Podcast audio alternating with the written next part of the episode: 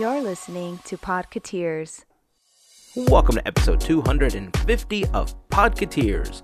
In this episode, we announce the winner of our March Mayhem competition, and we'd like to say thank you to everyone that participated and helped make our second annual March Mayhem a success. Melissa also gives us her thoughts on the new live action Dumbo. Gavin went to WonderCon, and we talk about the original Imagineers that help build Disneyland. You can check out photos and things that we reference in this episode at podcateers.com slash 250. Remember that if you want to join the conversation, you can leave a comment on the blog post for this episode or by connecting with us on Facebook, Instagram, or on Twitter. Just search for Podcateers. You can also check out our YouTube channel. If you do, we'd love it if you took a moment to subscribe and maybe hit that little bell icon for notifications whenever new videos are posted. A huge thank you goes out to the FGP squad because it's their support via Patreon that helped make these episodes of Podcateers possible. If you like the podcast and would like to help us out, a great way to do it is by becoming one of our podcast fairy godparents. More information on how you can do that can be found at podcateers.com slash FGP. If you're not able to join the FGP squad but would still like to help us out, the next time that you buy something on Amazon, start your purchase by going to podcateers.com slash Amazon. On that page, you'll find a large Amazon button that'll take you to Amazon's page using our special referral link, and anything that you buy will earn us a small commission as a thank you from Amazon for mentioning them on this podcast. If you're already using this process, we'd like to take this opportunity to say thank you to you as well. So let's do this. Here is episode 250 of Podcateers.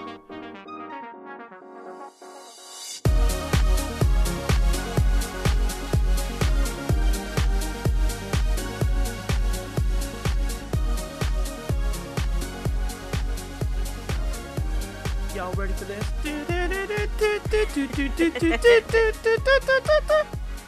I feel like you're at a basketball game, don't you, Gavin? Yes, I do. Yeah. I know how it goes down at sports arenas. Mm-hmm. Sports! but instead, we're here, you drinking your cup of coffee, me drinking this Coke Zero cherry because I had to make sure that I had a flavor that I enjoyed. I don't know if you saw this on my Instagram story, but y'all know that I'm big on the orange flavored stuff, right? Yeah. Mm-hmm. Coke, or I'm sorry, a soda company recently put out a flavor of said cola that was orange vanilla flavored. And I thought to Uh-huh. myself, well, I have to try this. And so I went to the store and I thought, okay, I am on a mission to find this beverage. And I did. And I found it for $7 a case. Can you believe that? How much is in a- $7. Well, how much is in a case? I've got no reference there. I don't know, like 12 cans. Hmm, that seems reasonable. The vending machine outside my door here at my apartment sells me one can for a dollar. So That's that because they're like trying a- to rip you off. Oh, they do rip me off on a nightly basis. That's right. so. Then you need to invest in one of these seven dollar cases. Might I interest you in one of the four that I purchased? Sure. so here's what happened. Went to the store, found the soda, and I thought to myself, okay, I'm just gonna get one. I freak out. I'm like, seven bucks? Y'all crazy. Oh, but look, it says buy four, get them for this price. And I thought, well, I want them for that price. So I bought four cases. Yeah, what's up? Sticking it to the Dang. man. And it you cost me way more money. Yeah. So here's what happened. I got two of the orange vanilla zero flavors because, you know, less calories. I mean, that's what you do, right? And Right. then I got a regular one so that I can taste it. And then I got a cherry version just because I knew I liked that one already. And then the other ones, as long as I kept it sealed, I could just return them for the cherry or another flavor. Opened the regular one and I, I put it in the in the fridge, tasted it after a few hours, and I thought, uh, okay, little different. You get a whiff of vanilla, the orange flavor kind of an essence that you get at the end, but if you let it flatten out, it tastes a little bit more like orange vanilla cream. Not huge like it, but the trick of the regular one is to let it flatten out a bit. Now, the zero version already is more flat than the regular version, so that one almost right out of the can tasted much more like an orange vanilla cream soda. And so I enjoyed that one a lot more than the regular one. Would I buy it again? Eh, I don't know. Depends on how I'm feeling. After I go through these cases, I think I had my, my fix. Overall, hmm, you know, it wasn't bad. If if I want orange cream soda, I'll probably just get like an orange cream soda or something. I Right. probably won't invest in this again. And that's the long story of how I ended up with four cases when I went in for one can of soda. They got you good, man. They got you so no, but good. I stuck it to the man, Gavin, because I got it for the less expensive price. yeah, but What's up? even but even that less expensive price is a total racket. it was, dude. After Because you know and what? everything. Because you know what the deal is? Coca-Cola Classic is perfect. Every other iteration of it is just a pale comparison. So they're just tricking you into thinking there's new and better things, but there's not. There's just Even Coke. they thought that Classic was better after they had their new Coke debacle. Yeah, that was that was a terrible dark time for those It of us who remember that. Almost as bad as Crystal Pepsi. I was just gonna say that. That's hilarious. Ah, so how's uh. everybody's day going so far? Ah, up until the last hour, great. It's been a crazy day. I think we've all felt the brunt of it. Yep. Uh, you know, April Fool's Day and all. That is the the day that we are recording this. Uh, been a weird day. Been feeling off kilter all day, but it's okay. We're gonna get through this. We're gonna we're gonna put out an awesome show just like we do every week, and then we're gonna go to sleep. Yeah. He Like- said, trying to trick his brain into thinking he's actually going to sleep after this. Like seriously though, I I, I don't. I kind of feel bad for any entity out there that decided to make an actual announcement today of something that was real because all of social media today was joke announcements. That's all real. it was. Like every single person I follow had some sort of thing. Even Podcateers got in on the action. like everything. So like by about 9 a.m. this morning, I was just like, e- everything's a lie. The whole world's a lie today. Like, mm-hmm. Oh yeah. and and there was some entertaining, funny stuff. But after a while, it's like, man, like I really hope somebody didn't make an important announcement today because it got lost. I guarantee it. oh yeah. There- it got there's no point. disbelieved, right? I mean, this day has turned weird. Like it used to be like little just little fun things, but now it's turned into full on like conspiracies and hoaxes and scandals and like crazy stuff. Yeah, and some stuff are like way, way too real. Uh, yeah, and they do it in in pretty convincing ways. Mm-hmm. So you want to hear what my original plan was for April Fool? Sure.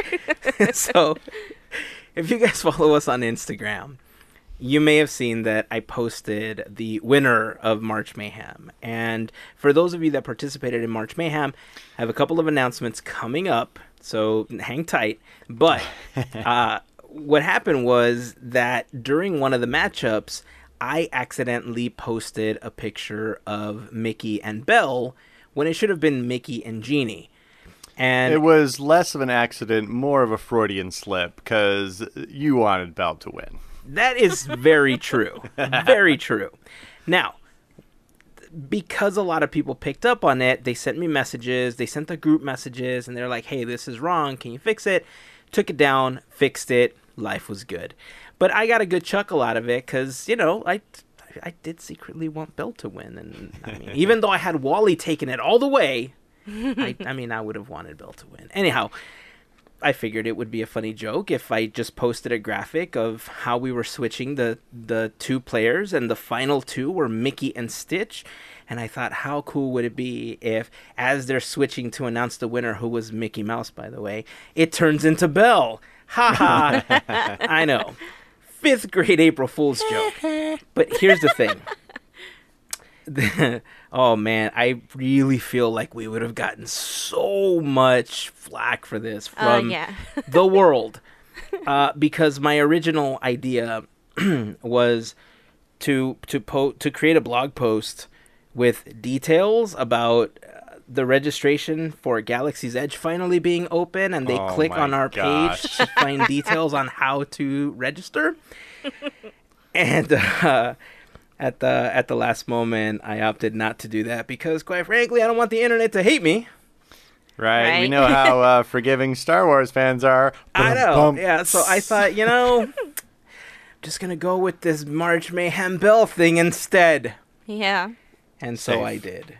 Very But uh, I mean, there's a part of me that wonders what would have gone down if I had posted that Star Wars one. Uh, You know what? It'd be interesting good. to hear what people would have thought or uh, break the yeah, internet. right. Because because here's the thing, though. We, we were just talking about this just minutes ago. I, I feel like we've gotten to a point where the internet has ruined April Fool's Day for us. Like, if people know that it's April Fool's Day, they're just going to be like, ah, it's, it's another prank. These podcateers, ah, I'm shaking my fist in the air. But there's going to be the people that do fall for it, and they would go onto the page and it would say, ah, sucker, there's no registration here. Ha ha, hey, April Fools. And then they would be like, ah, those podcateers, I'm waving my fist in the air. and I mean, there was. There would have probably been more colorful words that were attached to that comment, but we'll never know, right? But Right? I, I, I think I do want to know how people would have received this. Uh, try try it with Hazen photography account first. Nah, I'm, I'm good. I'm good. you know, the thing is that the day is almost over. On the East Coast, it's already tomorrow. So, I mean, re- like maybe science maybe we'll do it next year. Next year, we'll post a thing saying, "Here's how to register for the opening of Galaxy's Edge." Uh, next year it'll be about Marvel. yes, it will be about Marvel. It's coming, kids. It's coming.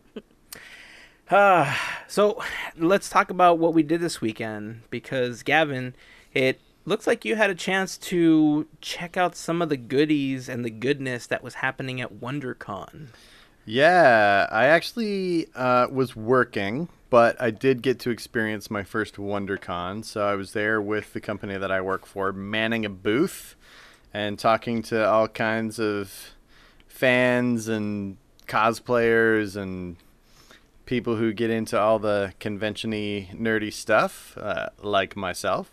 So it was a good time, and I also got to break away uh, during my breaks and, and explore the floor. So it was it was really cool. It- you know, for those of you guys who are just hardcore Disney and you've only been to the D23 Expo, um, I definitely recommend some of the other cons, and WonderCon would be definitely a top recommendation of mine. I talked to so many people throughout the weekend who compared WonderCon to what Comic Con used to be like 10 or 15 years ago when it was still you know more accessible and you could actually walk around and have conversations with people because a lot of people shy away from Comic Con now because it's it's just kind of grown too big and it's it's just throngs and throngs of people and you know it's hard to really experience and enjoy. Uh, you know which is the fear of any popular con that it just it's going to get too big right My uh, but WonderCon was awesome. It was a great balance. So if you're if you love the Disney uh, entities such as the Marvel Studios, there was tons and tons of Marvel stuff there. Uh, there was tons of Star Wars stuff. Um, and then also all of your other things related to that, like DC Comics and all the other independent comics and it was just cool. It was a really cool vibe. Um, it, it felt really celebratory.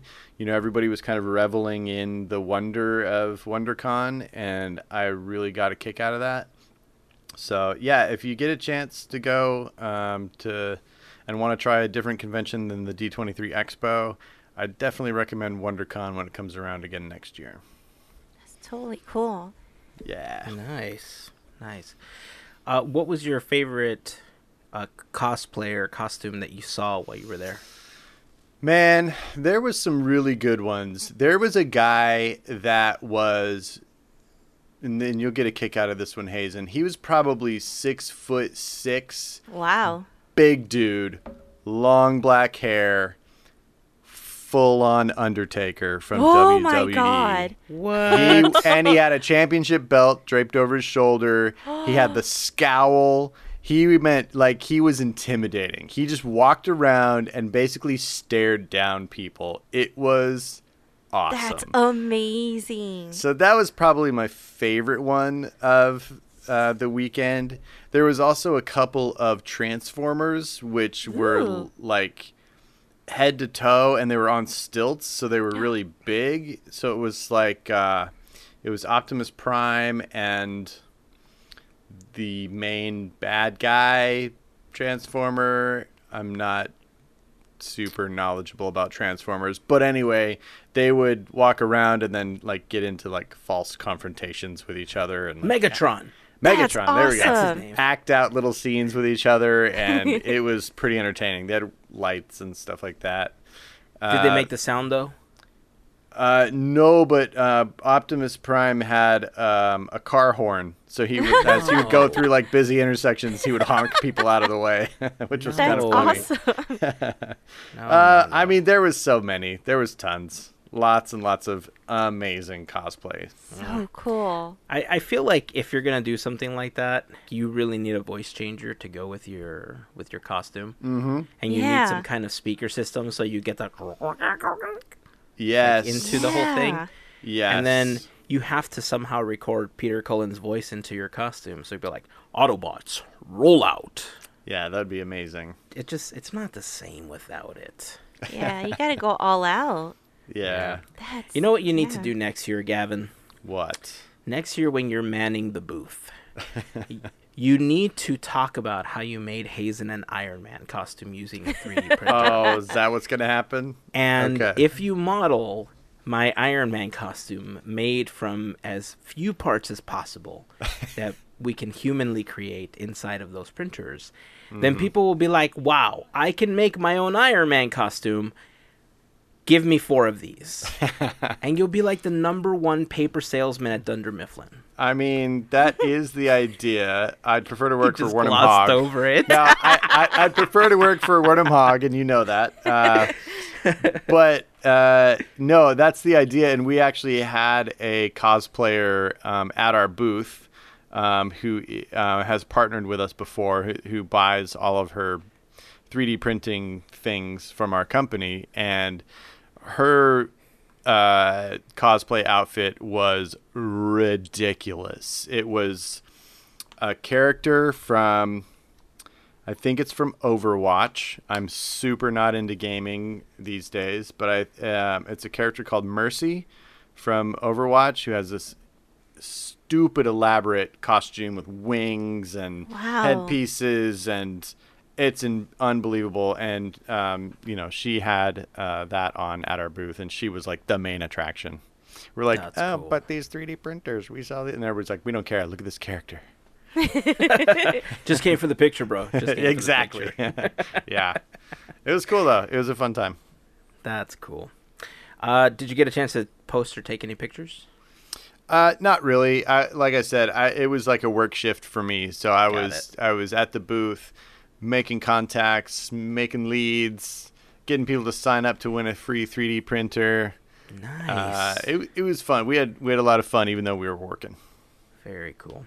Yeah. Well, uh, hopefully I get a chance to go to WonderCon one of these years. I've always wanted to go. It is It's- on my my list of things to check out. Yeah. Comic Con was one of those other ones, and I know people that within moments of the tickets releasing, they sell out. So if you're not on that list, you're pretty much not getting into Comic Con. But WonderCon still attainable. Yeah. So hopefully one of these years we'll be able to go and we'll be able to cover it and Yep. talk about it on the YouTube channel and stuff. So we'll see one of these years. Mel, What's up? what'd you do this weekend?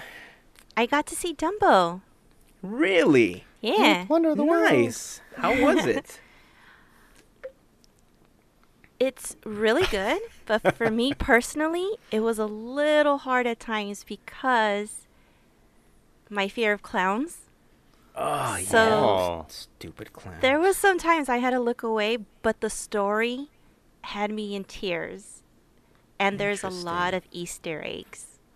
So does your fear of clown extend to animated clowns? Like, do you have the same effect when you watch the original? film? Pennywise? I've never No, seen not. Pennywise. You've never seen Dumbo? Uh, no, no, no, no, no. I, I've seen Dumbo. No, Hazen ruined it. Uh, are, he did. Are you? Yeah. I, I'm asking about Dumbo. Do you have the same effect with Dumbo? No, which Oh, is different because it's the style that they're in. Mm-hmm. So we're talking like um, way vintage, 1900s. Like if you, if you can imagine the makeup that they use, Ugh. Yeah. yeah, It's closer to that like weird Victorian looking clown. yes. Yeah, nope. So Hmm. you know, just a heads up if you guys, you know, if you guys have a thing against clowns, you may want to look away. But but the movie is so totally worth it. Hmm. Totally worth it. Nice. Let me ask you guys a question about Dumbo because I, I heard this posed recently and it kind of got me thinking about it. Yeah. Tim Burton has always been known as a really edgy director, you know, dark humor and mm-hmm. you know, his stories always have this sense of, of sadness that kind of overlays the entire film.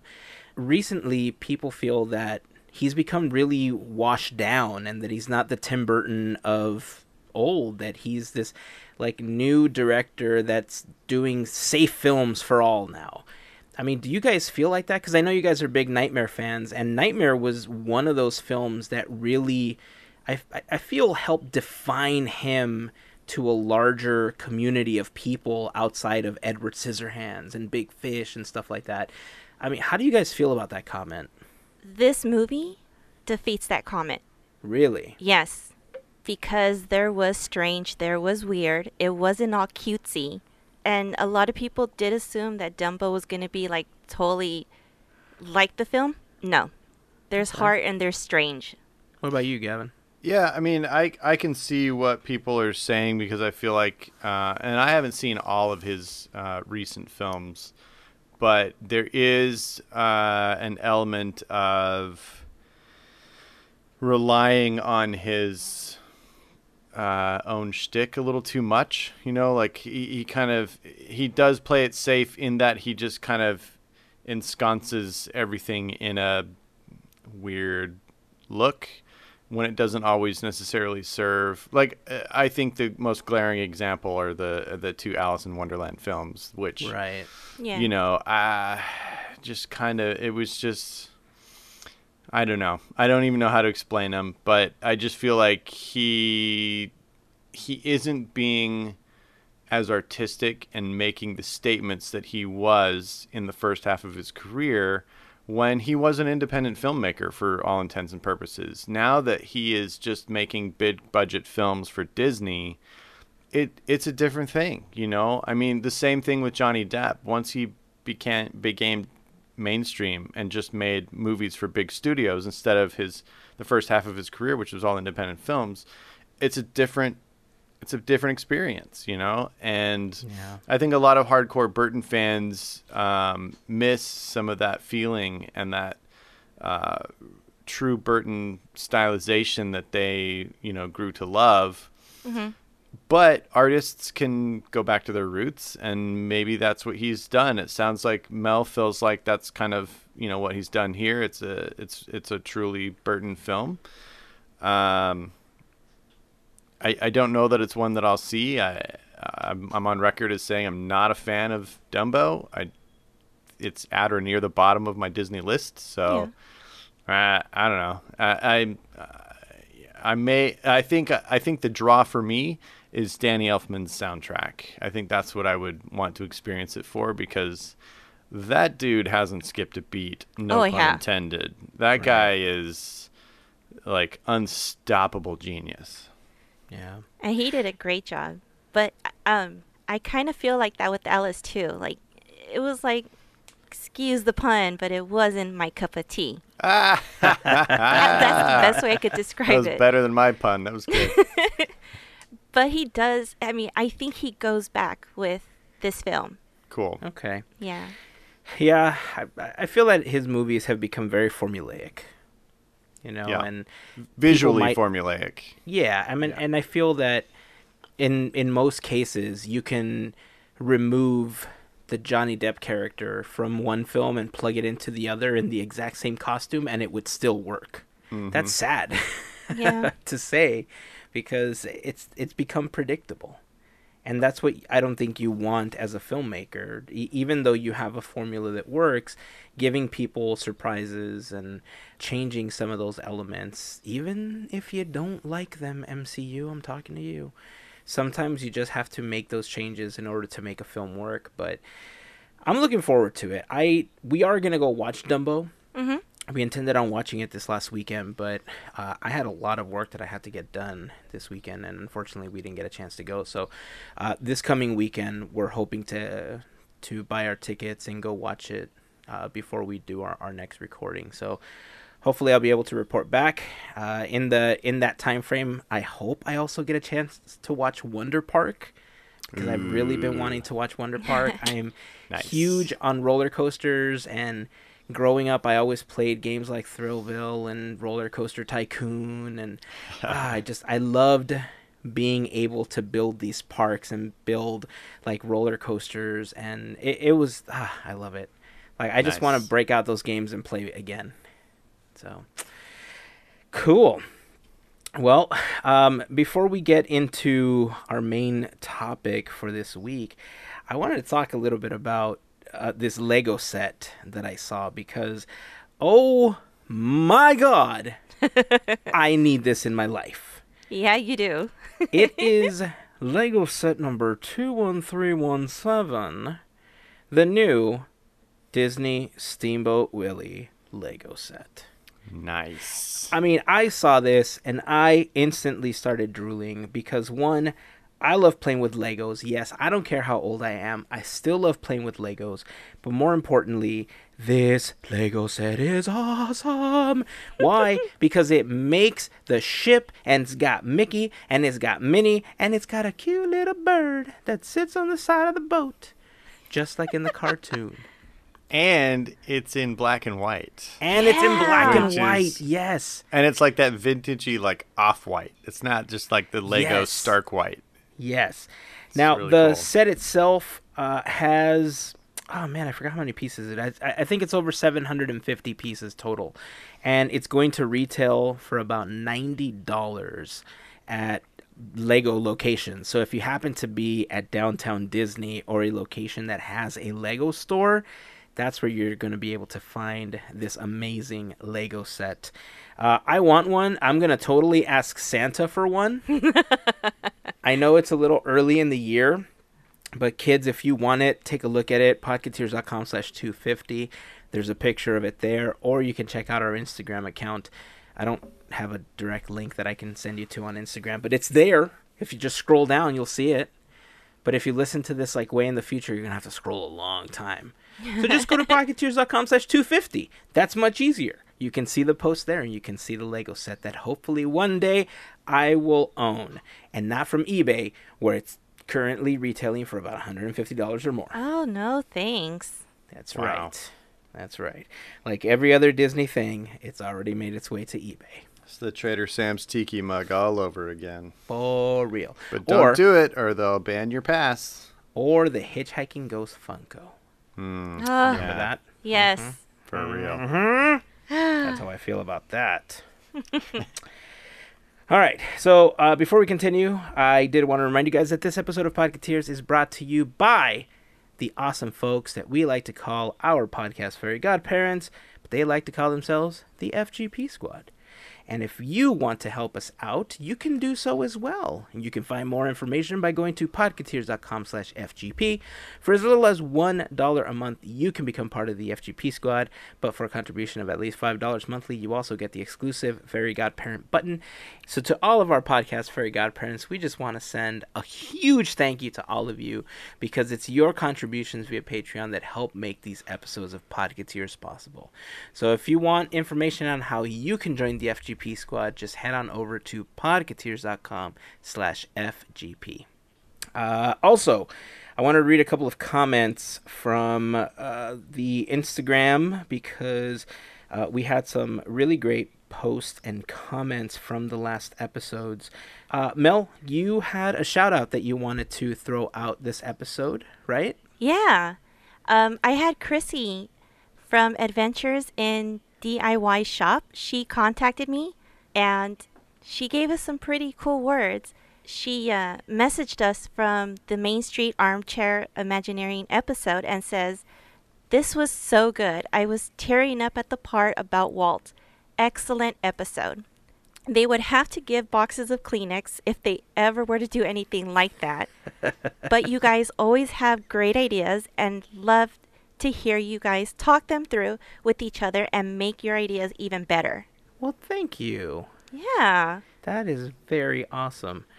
Yeah, we absolutely love these armchair imagineering episodes. You know, I I have to give Gavin a lot of credit for this because Oh, yes. when we started talking about recurring segments on the podcast and how we could tell the story of the parks and the people that built the parks that we love, you know, it was really Gavin that helped structure all of that and and create the concept and the map that we're following right now. So, uh, you know, if if I haven't said it out loud or publicly, Gavin, and I just want to say thank you because you've played such a huge role in in getting that ball rolling and you know doing something that I've been wanting to do for such a long time, and you've just been rocking it, dude. So thank you. No problem, Bob. Uh, also, uh, some other comments that we had. Sarah, she's at Darkest Light on Instagram. Uh, same episode. She was talking about, uh, you know, we asked in the last episode, what would you like to add to Main Street or what would you change? And she responded with, I think they should make a fully themed, full service Alice in Wonderland tea room on Main Street. Ooh. Now, how rad would that be? Yeah, yeah. Yeah. That that should. Why isn't that a thing? It should be a thing. Right? Yeah. And I I started thinking about it, and you know, we ended up asking her, where would you put this shop? She mentioned that she would put it in an area with where the camera shop is right now. Hmm. And that's not a bad place. It's right across from the Plaza Inn, mm-hmm. but at the same time, it's kind of across from the Plaza Inn. Yeah. What I think, if and since we like to add to people's ideas, I want to take Sarah's idea because I think it's super awesome, and I would put it in a slightly different place. If you guys remember when we were talking about building out Main Street, there's an area in front of the hat shop that's currently just called uh, the livery oh, yes. right? And it's where they do the the little meet and greets with Mickey and Minnie and other characters. It's also the exit when they temporarily have to add additional walking space when they're trying to funnel people out of the parks. Mm-hmm. Now, I, I still think that you can have that, but if you know a little bit about Disney history, that area used to be the Maxwell House. yes. That was a little restaurant. That entire area where the meet and greets happened was all tables and all chairs. It was like a little mini Carnation Cafe slash Plaza Inn type place. It later became the Hills Brothers Coffee Garden. Then it became the American Egg House. And then it became the Town Square Cafe in the 90s before they shut it all down and made it like this holiday shop where you can buy ornaments. I feel like that would be a fantastic place to put this Alice in Wonderland thing because it's across from the hat, the Mad I was- Hatter's shop, I was just going to say that. right? and then it they could even they could even sell like since they love doing this, Disneyland could sell their premier uh, premium packages to have a cup of tea and then watch a parade as it's exiting from those doors. You know, what a prime spot for photos and to just kind of high for Mickey as he's coming by. Yeah. Interesting. Interesting. Right. So that's an excellent idea, Sarah. Thank you for sharing that. Uh, we also had another comment from listener Kristen. She is at Kremlin on Uh, Instagram. She says, Amazing episode. Hazen, you had me tearing up at the possibility of walking through Disney with Walt leading you around, telling you all about the park, telling you stories, etc. I want this to be available at Disney World by the time I am able to save up enough to go back in a couple of years. Why aren't you an Imagineer? that is so kind of you to say because they don't want me. I'm kidding. I've actually never applied to be an Imagineer, but that's very kind of you to say. Thank you so much. Uh, she goes on to say, Gavin, your Mary Poppins idea is genius. She is one of my favorite characters, and she does not have enough of a present in Disney World. Not sure about Disneyland. She doesn't. Uh, I've seen, I've only seen that character once at Disney World, and she disappeared before I could snag a photo with her. Aw. With this latest Mary Poppins movie out, they need to do more with her character. But I would love to be able to walk down Cherry Lane and have chimney sweeps performing Step in Time as I walk through that little world. Both ideas are genius, and so I want them to happen. Great episode this week. Awesome. Kristen, thank you very much for your comments. Uh, we agree. Uh, Gavin's idea is super cool. Oh yeah. And even if he is going to take away from my awesome 4D experience of great moments with Mr. Lincoln and the Disneyland story, I'm willing to give that up if we're going to get Cherry Tree Lane back there. We don't get Edison Street, but that's okay. We get Cherry Tree Lane. I think it's a good trade off. Yep. Yeah. I think it's a good trade off. So, uh, okay. Since we're talking about Armchair Imagineer and we're talking about Imagineers, I think it's time that we shift into our main topic for this week. What do you guys think? Yeah. Sounds good. So, we wanted to tell you guys a little bit about Imagineers and Imagineering itself. And the, the thing about Imagineering is that there's been tons of people that have gone through there. But we really wanted to tell you a little bit about the handful of people that helped develop Walt's Park. And there's going to be some names that I'm going to exclude, and it's not because I don't like them or anything. It's primarily because even though they were early Imagineers, they really didn't come into the picture until Disneyland had already opened and, you know, they started developing new attractions. So, in in what I'm going to talk about today, I'm going to talk about primarily the Imagineers that helped develop and build the park. So, before we get into it, I'm going to tell you guys, you know, a little bit about that. So, uh, about the history of Imagineering. So, are you guys ready for this? Oh, Yeah. so ready. All right, let's do this.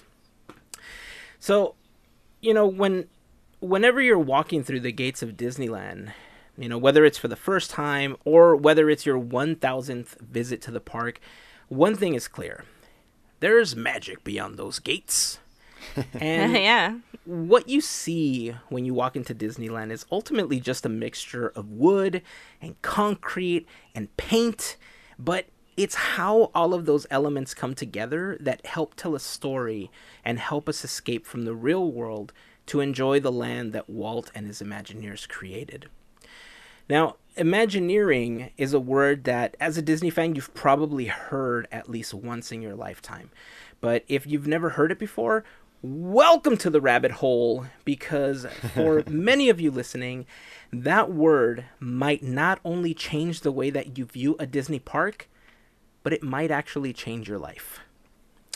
For starters, let's pose the most obvious question for those that have never heard the term before and are just too shy to raise your hands in class. What is an Imagineer exactly?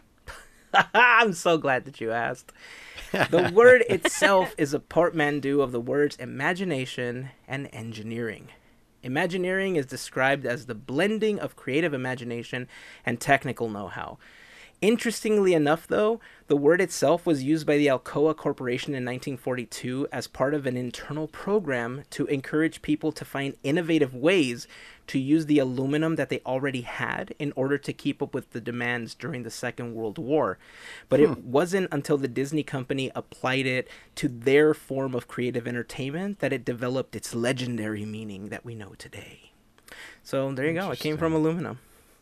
Huh. Crazy, I right? just learned Did, something so new. did somebody at Disney know of that and took that term and reapplied it, or is it just coincidence that they both came up with the same term? Well, I mean, they came up with it, you know, in 1942, and so Imagineering came around about 10 years later. So I'm Right. assuming somebody saw the ad in the newspaper, or I mm. think it was like Time Magazine or something like that, and they just started to apply it, or they put an earworm into Walt's ear. Maybe Walt read it. I don't know, but you know, it it meant something similar, but the way that Disney applied it is how we know it. They even uh, applied for a copyright in the late 1960s, so now they actually own the word. Huh. Yeah. Uh, so over the years, many people have worked at Imagineering, and it's very likely that at some point you've heard the name of someone who's worked there and didn't even realize it, uh, or you've been walking through Main Street USA and you've read somebody's name on a window, just not knowing who they were. So, names like Bob Gurr, Rolly Crump, Marty Sklar, X Atencio, Tony Baxter, Mary Blair, Joe Rohde, just to name a few. And I know what you're saying. But Hazen, Joe Rohde doesn't have a window. He's not even a Disney legend. Yet. yes, Yes. exactly. Trust me. Without a doubt, happen. he'll have both. Yep. Just saying. And Mr. Rohde, when you do, I'd love to have you on Podcateers so that we can talk about your career. The invitation is set. Heck yes. Yes. So, before we get into some of the people that helped build Imagineering into what it is today, let's go back to when it all started. Because by the early 1950s, Walt Disney Productions was bouncing back from the toll of World War II, the animator strike of 1941, and quite frankly, Walt never fully got over the fact that the company went public and he was just kind of unhappy with how the company had turned into this big corporation that at times he just felt he had no control over. Regardless, he showed up every day to work, he was still a dreamer, and overall, the company was doing really well. In 1950, they released Cinderella. In 1951 came Alice in Wonderland, and in 1953 came Peter Pan. During this time, the company also took a risk on live action films, so much of Walt's attention shifted to this avenue. And so he entrusted the production of all of his animated features to his nine old men. Those years also saw the release of their first full live action film, Treasure Island, in 1950. The story of Robin Hood and his merry men in 1952, The Sword and the Rose in 1953, and one of Gavin's favorites, 20,000 Leagues Under the Sea in 1954. Right? Sci fi at its finest. I, I love Treasure Island too. That's one of my all-time favorite films. It's really well done. they started off really strong. Yeah, I mean, it was really well received for what it was, too. So Oh, I, I'm and- glad that they and- continue that tradition. Yeah, and it helped characterize our total image of pirates today. Right. Very, very Yeah. true. Okay, so I, by this point, I know what you guys must be thinking. So, what does all of this have to do with Imagineering? Right? They're just making movies, or you know, they're a studio. Well, actually, a lot because overall, Walt and Roy had an interesting relationship, and it's one that I definitely want to get into one day in more detail.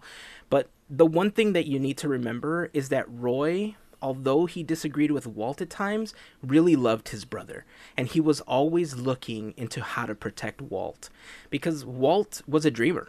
You know, he I don't want to say he absolutely lived in the clouds, but he put more emphasis on being the idea guy and executing those ideas. And he kind of let Roy be his guardian. You know, he let him do deal with the financials and basically protect him. So, how is Imagineering connected? Well, building an amusement park wasn't a new idea for Walt. As a matter of fact, um, he got the itch almost two decades prior, but he had to put the plans on hold because, you know, the war and everything was happening. But after the war, in 1948, he got back on the park bandwagon and started talking about constructing Mickey Mouse Park. But when he went to the city of Burbank with his plans, they rejected his his idea because they were like, "We don't want that carny stuff in Burbank. You go find an orange grove to build your stuff in." Not what they said. but because they rejected him, Walt hired a company to survey a lot of other lands, and they found a place in Anaheim that was just adjacent to a freeway. And he thought, well, that's great because it's only like half an hour from downtown LA. That's a great place to be. And look, maybe it was because Walt wasn't an architect, or maybe it's because he didn't know anything about construction or real estate, but it wasn't surprising that many people were against the idea of him building this park. And I mean, even his own brother was like, no, we're not going to do that. It's going to lead to financial ruin. And I'm pretty sure that's not what Roy Disney sounds like, but you know, for the purpose of this uh, story, that's what he sounds like. uh, so Roy even convinced the Walt Disney Productions board to not go along with Walt's idea for the theme park, and there was even a lawsuit involved at one point. So, around 1951, and again, keep in mind, they had this crazy relationship where he was like, No, you're not going to do that, but I love you. I want you to do that. But no, you can't do this, but I want you to do this because I love you. And in 1951, Roy was working on purchasing the rights to the Wizard of Oz stories. And he found out that L. Frank Baum's family didn't own the rights to the books, and he started to get worried that that could happen to Walt, that one day he would just lose the rights to everything that he had created. So he convinced Walt to copyright his name so that he could license it to the studios, and that was part of what prompted Walt to create a new company that he could use to build his theme park without the shareholders getting in the way. That mm-hmm. company was called Walt Disney Incorporated. And then Roy was like, "No, dude, that's that's too similar to Walt Disney Productions. People might get it confused. You might want to change it." And so Walt thought about it, and in December of 1952, Walt formed Walt Disney Inc., or WDI. This company was also formed to produce television shows, and in 1953, the company's name was changed to WED Enterprises. WED, of course, standing for Walter Elias Disney. So, wait, wait I, I thought it was Wednesday. Wednesday? Are you sure? Wednesday enough Doritos. Oh, Maybe that has to be it, right? That that nailed it. Hashtag. It was just a coincidence that it was his initials. Well, I mean, you know, capital W E D. I mean, what other day of the week could it fall on? Right. right? Sorry, lame joke. Keep lame going. Joke.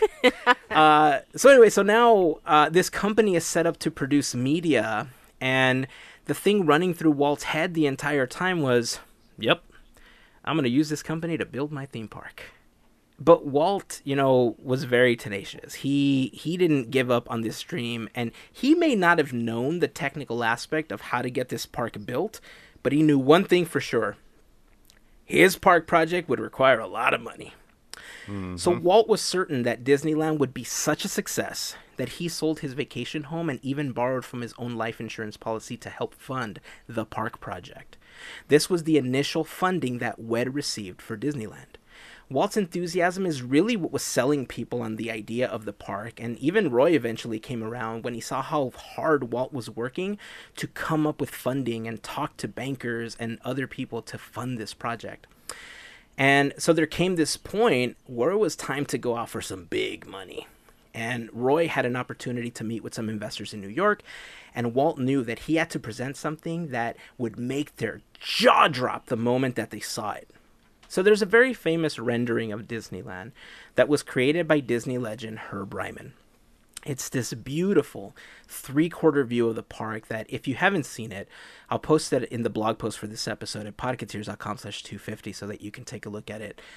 Uh, what some people may not know is that that's actually not the first drawing of Disneyland that exists there was an aerial view of the park that existed prior to this that was created by Marvin Davis and Dick Irvine, two of WED's first employees. Walt called a, a Herb, and they used that drawing, you know, to help create the, the three quarter view of it. And so when Walt called Herb, who by the way didn't even work for the Disney company at the time, he worked for 20th Century Fox. Weird mm-hmm. full circle thing, right? Yeah. he he started off the conversation with Herb and he said, Herbie, we're going to build an amusement park. He, Walt told him, look, Roy's going to go to New York in just a few days to pitch the idea for more money. And Herb was on board. He's like, oh, I would love to see these plans. And Walt corrected Herb and he said, no, you're going to make it. And so Herb Ryman's like, what are you talking about? Like, he's confused, right? Because he claims that it was the first he had heard of building Disneyland, and at the end of that conversation, he ends it with, It'll embarrass both you and me, and I'm not going to make a fool out of either one of us. And so, in a very uncharacteristic way, Walt charmed Herb Ryman into helping him with this design because he was basically putting himself out there in a very vulnerable state, which was something that Walt really wasn't known to do. And so that's what convinced Herb to help him out. And eh, what many call the lost weekend, you know, for Walt and Herb really paid off in the end. Now, there's a lot more to this story about the funding and everything that we can get into, but I'm going to save more of those details for a future episode. The TLDR is that Walt got the funding that he needed and building Disneyland was well underway. So, uh, during the planning stages of the park, Walt hired an architectural firm by the name of Pereira and Luckman to help create the blueprints of his dream park. Walt was a very creative guy, but he was having trouble getting the architects to really understand what he wanted. And at one point, uh, he talked to his friend Welton Becket, an amazing architect in his own right that went on to design beautiful structures, including the Pan Pacific Auditorium, that is the inspiration for the entrances of California Adventure and Disney's Hollywood Studios. Becket told Walt that no one could design Disneyland except for him, and that if he wanted it done right, he had to do it himself. So that's what Walt did. You know, Walt took an unconventional approach he hired storytellers to help build his park. These storytellers came from all walks of life. They were painters, engineers, animators, set designers, wardrobe designers, and the list just goes on and on.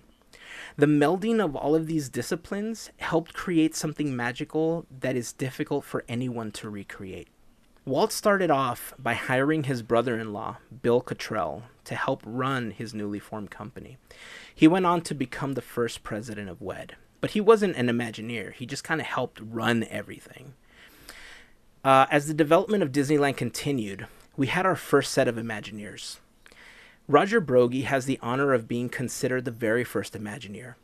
He was the mechanical engineer that developed and constructed the prototype of audio animatronics technology. He was also a special effects master who created many of the special effects in 20,000 Leagues Under the Sea. He created Circle Vision 360, and one of his most important accomplishments came in the form of the multiplane camera used by the Walt Disney Animation Studios. Fred Joerger was the second Imagineer that Walt hired. He was a model maker and the rock expert of Imagineering. He built miniatures for the storybook canal boats, oversaw construction of the rockwork in Pirates of the Caribbean, the Jungle Cruise, Big Thunder Mountain, just to name a few. And he went on to create some of the standards that are used by Imagineers today when creating rock structures. So cool. Harriet Burns was the third person recruited to work at WED, and she holds the honor of being the first woman to work for the company. She shared a work area with Fred Joerger, which is how Walt found out about her model making skills. She was also a scenic designer who designed and built the storybook canal boats, and she also worked on the submarine voyage and the enchanted tiki room. For a while, those three people were kind of the team at WED, but very slowly, more Imagineers came into the fold. Herb Ryman officially came into the Disney company as an Imagineer when he left 20th Century Fox. He worked as a concept artist and he worked on the concept art for Main Street USA, Sleeping Beauty Castle, New Orleans Squares, and Pirates of the Caribbean. Marvin Davis was the person who helped put Walt's ideas to paper, creating an aerial view of the park with Dick Irvine. He was a master planner, a scenic designer, and an art director. He designed the exterior of the Haunted Mansion, Sleeping Beauty Castle, and the buildings on Main Street. So while Herb was putting it all to paper in sketches, Marvin Davis was actually creating the, the physical facades. Marc Davis was a show writer and a character designer. Walt's Renaissance Man helped model and create many of the characters that we see on attractions. His designs helped create a great way to tell a story and offered whimsy and humor on attractions like Pirates of the Caribbean, Haunted Mansion, Country Bear Jamboree, Jungle Cruise, It's a Small World, Enchanted Tiki Room, America Sings. There's almost nothing in the park that Marc Davis hasn't had his hand on in some way. Xavier Atencio, or X for short, another amazing show writer that brought us the scripts for Pirates of the Caribbean, Adventure Through Inner Space, and he wrote the lyrics to Yo Ho, A Pirate's Life for Me, and Grim Grinning Ghosts. And in case you don't know, the subtitle for that song is The Screaming Song. Not many people know that, but I thought I'd throw that in there. Uh, he also contributed to the Primeval World diorama that is now part of the Disneyland Railroad. John Hench was not only the official portrait artist for Mickey Mouse, he was also a show and concept designer and a master planner. He was primarily involved in the look and feel of the original Tomorrowland and designed some of the most iconic structures at Disney theme parks, including Space Mountain. Yes. Bob Gurr was a car designer that worked for Ford and then was offered a job at Imagineering. He went on to develop many of the special vehicles around the park, including the Omnimover system, the vehicles on Main Street, the Autopia cars, the original Matterhorn bobsleds, and of course, the monorail. He was even the guy that imagined Abraham Lincoln as rocket parts instead of a person to help fix the animatronic body that wasn't fully functioning. so, talk about thinking out of the box. Yeah. Bill Evans was a master with plants. By bringing plants in from around the globe, this man helped transform 80 acres of orange trees into the beautiful landscape that we know as Disneyland Park. Harper Goff was a concept artist that contributed heavily to the original concept work of Disneyland, including Main Street USA. We actually just talked about him, you know, a couple episodes ago, where you know may, a lot of people think that he designed Main Street after Walt's hometown of Marceline when it was actually his hometown of Fort Collins. So you know, a piece of trivia. Mm-hmm. Yale Gracey was a special effects and lighting artist that worked on the amazing visuals that we have on Pirates of the Caribbean and Haunted Mansion. Claude Coats brought his expertise as a painter to WED to help theme the Carousel of Progress, Mr. Toad's Wild Ride, Snow White's Scary Adventures, and the Rainbow Caverns Mine Train, just to name a few. Richard Irvine, or Dick as he was known around WED, was the head of design and planning for all Disney attractions, including the Haunted Mansion and Pirates of the Caribbean. Before coming to work for Walt, he actually worked for 20th Century Fox, so it was kind of cool that Walt was pulling from all avenues in Hollywood.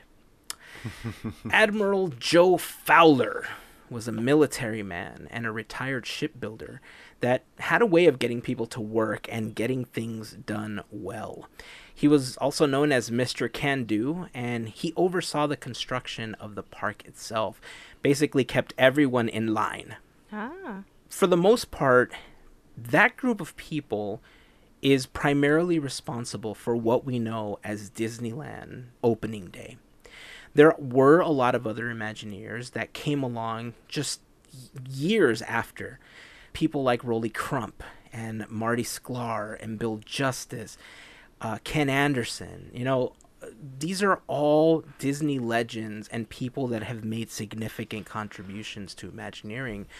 But the list that I gave you are really the people that help bring Walt's vision to life. And the coolest thing about that is that none of them were architects. They were all set designers. They were all uh, people that worked in Hollywood, that worked at Disney Animation, and just had these hobbies or knew how to build these models and stuff on the side. But it was that expertise that they brought to the park and the discipline that Walt empowered them with that allowed them to build Disneyland into what it was. It's cool to think now that for people that didn't know any type of architecture, Walt basically said, Look, you guys are going to have to learn how to do this. You guys are going to learn how to fake it. You're building a real life Hollywood set, but you got to do it to California code. so, you know, the fact that all these people went out of their way to learn everything that they had to in order to employ these techniques and tactics that they learned for movies or for animated features or special effects to pull off things like the forced perspective on Main Street is unheard of. Anybody could could build something, but in order to build it right and to build it in such a way that has a lasting legacy is a totally different story. So yeah. to those people that helped build Disneyland, we owe a debt of gratitude. And look, I'm I'm not going to say that Imagineering wasn't a place without problems. I, I think we could do a whole episode of you know issues that happened within Imagineering, especially as the years went on, because it's a workplace. But I think that first group of Imagineers had such a special connection with Walt and they had such a special connection in the way that they were building the park where they didn't have project managers and they didn't have people uh, except for Joe Fowler because you know pff, get things done. They didn't follow the structure that most companies follow. They followed their heart they followed their talent and they used that to collaborate with each other in order to build the park. And I think that overall, that's something that we can all learn from. Yeah. Yeah, I mean, it, it reminds me of um, Dream It, Do It. You know, like that's basically what they did. You know, Walt dreamed it up, and he shared the dream with them, and they added their own dreams, and they just made it happen. You know, it, it is a very unique thing that has created a larger empire, but that moment in entertainment history will never be repeated.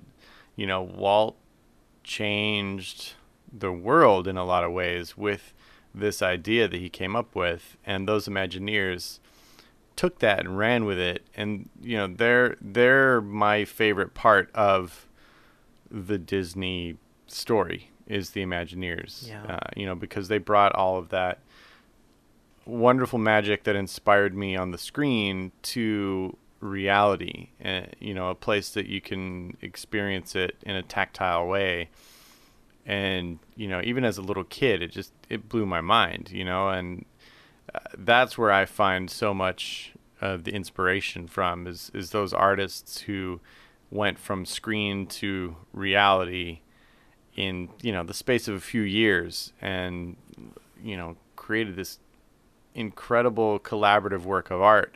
You know i i've often compared it to you know like the medieval cathedrals uh, you know that entire communities had to come together to Yeah. build over the course of a generation or two. Um, you know this is very similar to that. It was a collaborative artistic creation uh, you know combining many different disciplines. And in my personal art history view i feel like disneyland belongs in that same category of true works of world collaborative art. And I, you know i never get tired of it Yeah, Right. that's well said. I I know I didn't talk much, but I could listen to stories like this every day and it's just what I took from it is strength and determination and more of determination. I mean, Walt had yes, he had a vision, but man, what was in his head, how he put everything together, how he was able to explain it all, put it together, work with others to make that vision come alive is astonishing. Like as a creative, I mean, it just I love I love I love seeing like the rock work, the carvings, mm-hmm. the little things like that and it just blows my mind like how did they do this? What did they, you know, you just it inspires you and it definitely inspires me. So to hear this, to listen to how it all started from just an idea to paper and then look at the finishing product, it's it's mind-blowing. Yeah. So I really really enjoyed this. And I want to listen to more. It's pretty incredible too when you consider the timeline, you know, because Mm-hmm. really when Walt really kind of crystallized his full idea and realized that the little plots of land he was looking at, you know, especially around Burbank and around the studio, were not going to be big enough to, you know, house his full vision. Uh, from that point, when he realized it was going to be a massive park, to the point of opening day, it's like a couple years, you know, and like Yeah. from construction to opening day was like a year. Yeah. Like, and, and it's Uh-huh. insane, you know. Uh, if they were to do something like that today, it would be, you know, four years of planning and oh, you know of course. two years of you know paperwork and you know four years of construction and i mean you know these things take so much longer now Yeah. uh, and you know a lot of that is because there are more rules Yeah. but also there was just a different kind of idea of just go out and do it Yeah. I, Yeah. I, it is a mixture of things. You know, I heard Bob say once, Bob Gurr, that you know the reason that things like the Wizarding World of Harry Potter and Diagon Alley are so amazing and they're done in such a short time is because their shop is much smaller than Imagineering is. And so there's less hurdles for them to have to jump over Mm. in order to get funding and to get, you know, what they need in order to execute these ideas. So in many ways, it's very similar to the early days of WED when there was less red tape to have to go through.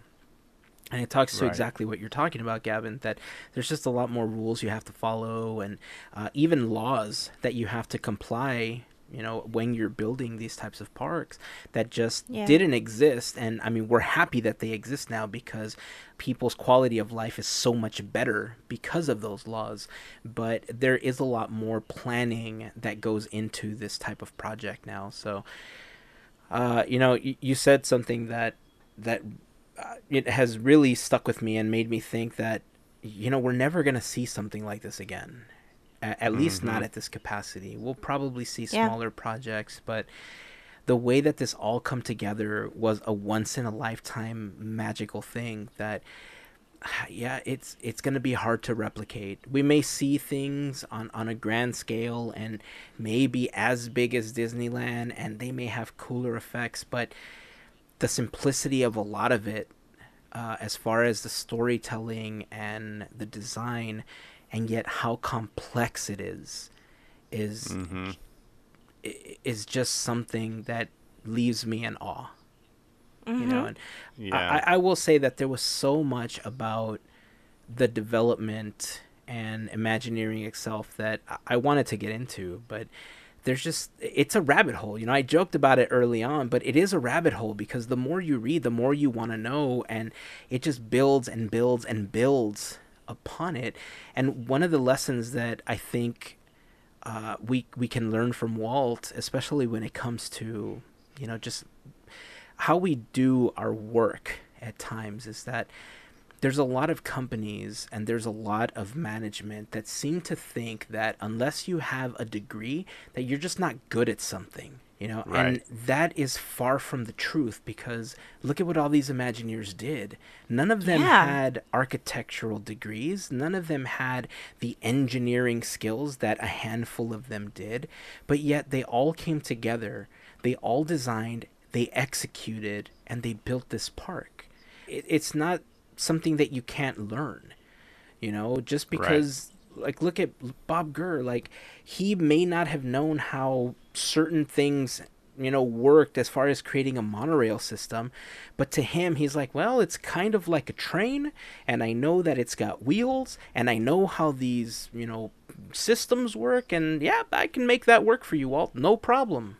You know and and that was the thing that the culture that walt harbored especially at the beginning of wed was one in which you could just experiment and you could just go and just try to make it work. But there also came a point where walt would look at it and say you know you know what? It's just not working. Let's move on. You know and that's a very Yeah. important That's skill true. to have that i think uh, i feel that i'm learning. You know I, I don't think that i've possessed that skill but i think i'm getting better at stuff like that even with my own work. You know i'm i'm i'm less critical of it now but i think i'm learning to be able to say you know what i'm not this is just wasting my time at this point let me either start from scratch or move on to something else so mm-hmm. Yeah. there's so many lessons that we can learn from the building of Disneyland and from Imagineers and WED. And like I said, there's there's just episodes and episodes of content which we'll get into, but I, I think this was a, a good look into just the beginning of WED and those early Imagineers that really gave us the joy that we experience when we walk into Disneyland. Yeah, totally. Mm-hmm. And I think, you know, we've hit on it a couple times in the last month or so, but they decided a long time ago to give tribute to the most influential people and the, the people who really shaped the park by giving them a window on Main Street. And it's such a cool thing to me. And uh, to me, I really feel like it's the the greatest award in the Disney company. I know the Disney Legend is kind of vaunted as the the top achievement, but for me because of my love of the parks, I feel like the Main Street window is just as good, if not better. Uh, especially because it's a more exclusive club. But anyway, I, I bring that up to just mention, you know, if if you don't know, listeners, um, all of those neat little fake companies that are advertised on all the windows along Main Street are actually nods to Imagineers who've helped shape the park. Uh, it's a really cool tribute. Um, so next time you're in the park, take a moment to look at a few of them. You know, Google a couple names if you don't know who they are. You'll find fascinating stories with every single one. They're a truly remarkable group of people. Yeah. And I think we mentioned it a few episodes ago, but uh, if you want a little bit of a cheat sheet, uh, you can pick up our pal Jeff Heimbuch's book, The Windows on Main Street. Uh, it's available on yes. Amazon. I'll put the link up in the blog post for the episode, podcateers.com slash 250. Uh, it's a fantastic book because Jeff put a lot of work into finding out who the Imagineers were for the on the windows in all Disney parks. And so, if you want a really great way to walk down Main Street, look at a window, and he tells you exactly where they are too, by the way, which is the great thing about the book, uh, Yep. and and get some information on each of those Imagineers. Grab Jeff's book. It's it's one of the coolest books that I own, and it's not just because he's my friend. It's really one of the best books that I own. So, Nice. all right, kids. I think that's gonna wrap it up for this episode. What do you think? Sweet. Sure. So, all right. Uh, I know we've been talking about it, and I left you hanging this entire time. I think it's time to announce the winner of our March Mayhem prize package. Cool. So, as part of March Mayhem, first of all, we want to say thank you to everyone that participated. It's always fun to see how close all of those votes get. Yeah. And it's always amazing to us to see uh, who makes it because there's some people that we think ah or there's some characters or some attract what whatever we're voting on that just to us make us think ah they're never gonna make it to the finals and then Stitch made it so I mean I know Stitch has a really big following. Our friend Jill is probably yelling at her speakers right now at me. I'm sorry Jill. She's a huge Stitch fan. Uh, but as part of the prize package, as you may know, when we first started March Mayhem, we put out a blank bracket and we asked you to fill it out, post it, tag us, and we were going to collect all of those brackets and see if anybody could get as close as possible to predicting the entire bracket. Now, there were some people that got super close, and there was a lot of people that had like three brackets dead on, and it was that fourth bracket that people had just off. The winner of March Mayhem is going to receive two Disneyland reusable bags that are available at the park right now. If you haven't seen this, check the blog post, podcateers.com slash 250 for a picture of all the prizes that are going to be part of this package. You can also check out our Instagram account where we posted a picture of everything that you're going to be getting. They're going to get their choice of any t-shirt in the Podcateers gear section of the website. They are also going to get a cool Mickey button that Gavin is providing that's exclusive to D23 members. I'm actually jealous because I wanted this button, and Gavin said, No, it's going to be part of the price package. I was like, But I like the button. Can I buy you a soda? And he says, No, I'd rather pay way more money than I have to to the machine outside. And I said, All right, do whatever you want, dude. And that was the end Full of that. circle. There's also a really sweet Mickey sticker that's going to be a part of it, a Mickey keychain, and this really was the one that I fought for. And, and I mean fought for because I wanted it for myself even more than the Mickey button. It is a cell from a Mickey Mouse cartoon. Gavin, do you want to describe the cell a little bit? Okay, so it is from the short Parade of the Award nominees. It is in color, and it is Mickey dressed up as a band leader. So he has the big fuzzy hat, and he's got the baton, and he's wearing green shorts, which is weird. Uh, I, I guess they made that choice because the coat is red, but it's a sweet little shot of him, and he's got like a fantasy background, which is very reminiscent of Disneyland. Actually, he's got a castle back there and a windmill. Um, so yeah, it's an awesome little animation cell. And I still So, want it. yeah. Whoever wins the it, buddy. prize, if you don't want it, I will take it.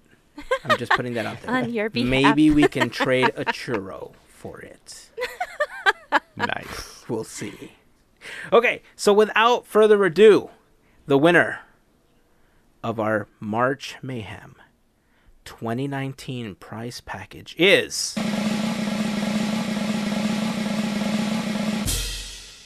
the Dylan Henning on Instagram. Congratulations! Awesome. Congratulations. We will be uh, getting in contact with you via uh, Instagram. And thank you to everyone that participated. We are looking forward to next year's March Mayhem. I'm going to do my best to not declare Belle the winner of any match next year because I don't think we're going to do Disney characters again. We got to start thinking about what's going to happen next year because this was fun. Sure, I sure. like these things. Yeah. It Mhm. was. I like Yeah. these. So that is it. It's time to wrap up this episode. Remember, if you need to purchase anything on Amazon, the best way to get that Amazon purchase going is by starting off that journey at podcateers.com slash Amazon. And if you want to buy that Main Street Windows book while you're there, that's also a great book to add to your collection. So again, podcateers.com slash Amazon. We do get a small commission whenever you purchase using our link. It's a thank you from Amazon because we mentioned them on this podcast and you went and made your purchase. To everyone that's doing that, thank you so very much. And with that said, it's time to end this episode. So until next time, keep dreaming, keep moving forward, and always remember to pass on the magic. Have a great week, everyone. Bye. Made you look.